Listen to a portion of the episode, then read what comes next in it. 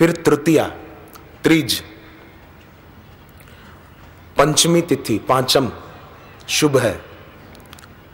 सप्तमी तिथि दसवीं तिथि, दसम, द्वादशी, अनुष्ठान शुरू करने के लिए। जब साधना में आगे बढ़ने के लिए अनुष्ठान करना हो तो द्वादशी तिथि, एकादशी का दूसरा दिन, त्रयोदशी तिथि, शुभ है।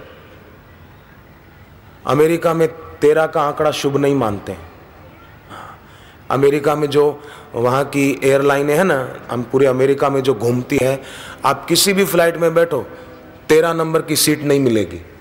वो तेरह का आंकड़ा अशुभ मानते हैं। अमेरिका की किसी होटल में कोई जाए तो तेरह नंबर की रूम नहीं मिलेगी। वो लोग अशुभ मानते हैं। पर अपन तो धनतेरस, त्रयोदशी को शुभ मानते हैं। तो ये शुभ तिथियाँ हैं। अगर अनुष्ठान शुरू करना हो तो। और अनुष्ठान दीक्षा लेने के बाद एक बार तो ज़रूर ज़रूर करना ही चाहिए। बार बार करें तो बहुत अच्छा है। नहीं तो एक बार तो ज़रूर करो। प्रार्थना है सभी के चरणों में। देखो, अनुष्ठान शुरू करें ना हम गुरु मंत्र का या पाठ का, जो भी। तो उसमें ये मान के बैठे कि भाई मेरा संबंध तो मेरे गुरुदेव के साथ है, मेरे इष्ट के साथ है और किसी के साथ नहीं, मेरा मन जप में, ध्यान में लगेगा। मन के मालिक देवता चंद्र हैं, उनको प्रार्थना करना कि हे चंद्रदेव, हम अनुष्ठान करने बैठ रहे हैं, हमारे मन में इधर उधर के विचार ना आए, हमारा मन शांत रहे। फिर बुद्धि के अनुग्राहक देवता सूर्य को भी प्रार्थना कर दें कि हम अनुष्ठान करने बैठ रहे हैं, हमारा अनुष्ठान निर्विघ्न संपन्न हो और हम जिस कार्य की सिद्धि के लिए कर रहे हैं, वो हमारा कार्य सिद्ध हो।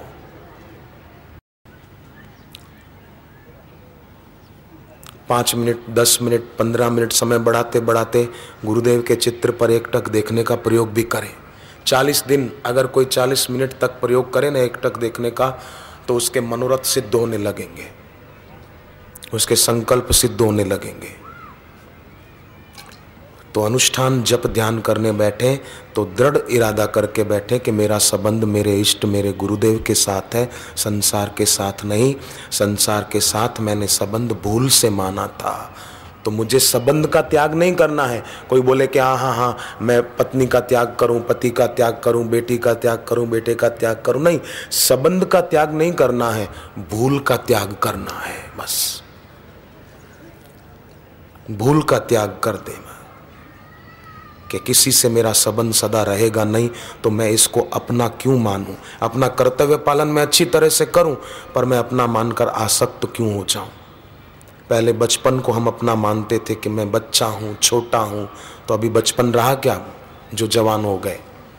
और जो बूढ़े हो गए तो जवानी रही क्या? चली गई। बुढ़ापा आ गया। तो बुढ़ापा रहेगा क्या? नहीं रहेगा। वो भी छूट जाएगा। तो इनके साथ अपना संबंध नहीं है। लोग क्या करते हैं कि किसी के घर में कोई मर जाता है ना तो उसके ऊपर दया खाते, तरस आता है। पर खुद के ऊपर तरस आता ही नहीं कि मेरी भी वही हालत होगी। घर में कोई एक व्यक्ति मर जाता है तो उसका वियोग हो जाता है। एक का वियोग होता है तो कितना दुख होता है। अरे, फलाना भाई चला गया दुनिया से ફલાણા માજી ગુજરી ગયા એમના વિયોગથી અમને બહુ દુઃખ થાય છે એ જો આજે હોત તો અમને બહુ સારું लागत પણ હવે એ દુનિયામાંથી જતા રહ્યા एक का वियोग होने पर कितना दुख होता है तो सोचो हमारे शरीर की जब मौत होगी तो सभी का वियोग एक साथ हो जाएगा एक साथ सबका वियोग तब क्या होगा इसलिए अभी से जाग सके तो जाग जो हमारी राशि होती है, जिसकी जो राशि हो, मेष राशि, वृषभ राशि, मिथुन राशि, कर्क, सिंह, कन्या, तुला, वृश्चिक, धनु, मकर, कुंभ और मीन, बारह राशियाँ हैं।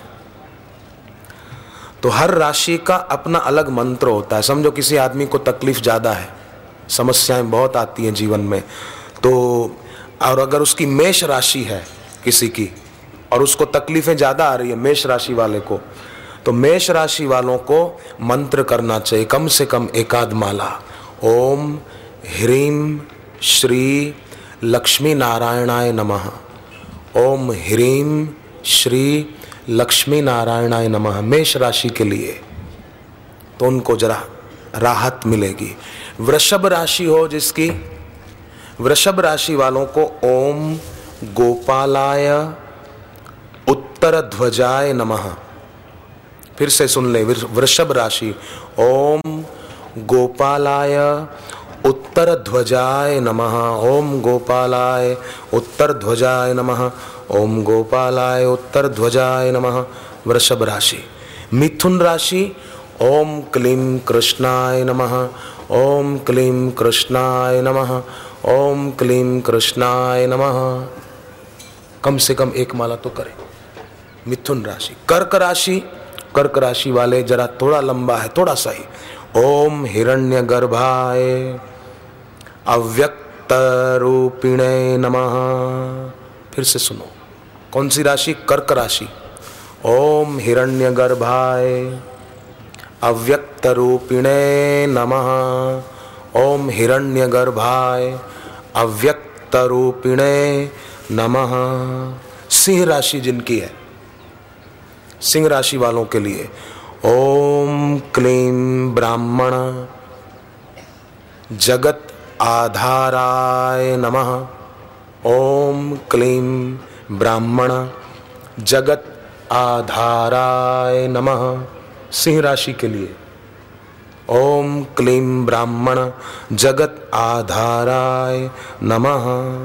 अब कन्या राशि, जिनकी है, कन्या राशि वालों के लिए ओम नमो श्री पीताम्बराय नमः।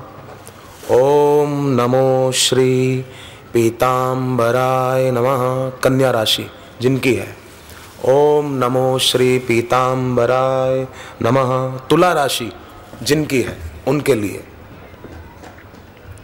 तुला राशि वालों के लिए। ओम तत्व निरंजनाय नमः। ओम तत्व निरंजनाय नमः। ओम तत्व निरंजनाय नमः। वृश्चिक राशि। ओम नारायणाय सुरसिंहाय नमः। ओम नारायणाय सुरसिंहाय नमः। ओम नारायणाय सुरसिंहाय नमः। धनुराशि जिनकी है। ओम श्री देव कृष्णाय ऊर्ध्वदंताय नमः।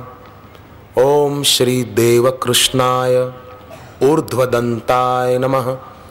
ओम श्री देव कृष्णाय ऊर्ध्वदंताय नमः।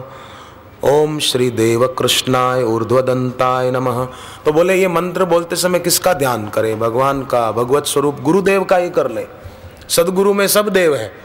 ब्रह्मा, विष्णु, महेश। अब मकर राशि जिनकी है। ओम वात्सल्याय नमः। छोटा सा ही है। ओम वात्सल्याय नमः। ओम वात्सल्याय नमः। अब कुंभ राशि।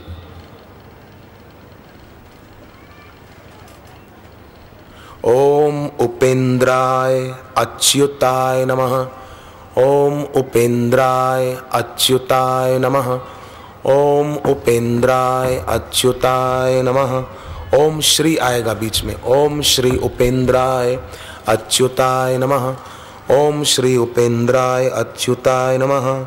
कुंभ। अब बारहवीं मीन मीन राशि। ओम क्लीं उद्धृताय। उद्धारिणे नमः। ओम क्लीं उद्धृताय। उद्धारिणे नमः। ओम क्लीं उद्धृताय। उद्धारिणे नमः। ओम क्लीं उद्धृताय। उद्धारिणे नमः। ये बारह राशियों के बारह मंत्र हैं। अपने इष्ट का गुरुदेव का स्मरण करते हुए जिनको तकलीफें ज़्यादा आती है, सबके लिए ज़रूरत नहीं है। जिनको समस्याएँ ज़्यादा आती है, कष्ट ज़्यादा आते हैं जीवन में, वो ये कर सकते हैं। इनसे सुख शांति की वृद्धि होती है और जितनी श्रद्धा, आस्था से करते उतना लाभ होता है। और अपना जो गुरु मंत्र होता है, ध्यान दे कृपा करके, अपना जो गुरु मंत्र होता है, गुरु से दीक्षा में जो मिला होता है, उस मंत्र का प्रभाव और ज़्यादा बढ़े, उसके लिए दिवाली के दिन, होली के दिन, दशहरे के दिन सूर्य ग्रहण और चंद्र ग्रहण और जन्माष्टमी के दिन अपने अपने इष्ट मंत्र का जप थोड़ा ज़्यादा करना चाहिए। रात को 11-12 बजे तक बैठ के करना चाहिए तो उससे अपने मंत्र का प्रभाव और बढ़ जाता है और मंत्र की सिद्धि करने में मदद मिलती है। सुबह आप मंत्र जप करो तो पूर्व दिशा की ओर मुँह करके करो। शाम को अगर आप जप करते हो तो हो सके तो अनुकूल हो तो उत्तर दिशा की ओर मुँह करके जप करो। आपको बहुत फ़ायदा होगा। जप करने से पहले अपने को तिलक करके फिर बैठो। पूर्व या उत्तर की ओर मुँह करके अपने को तिलक करो। फिर जप करने बैठो तो ज़्यादा फ़ायदा होगा।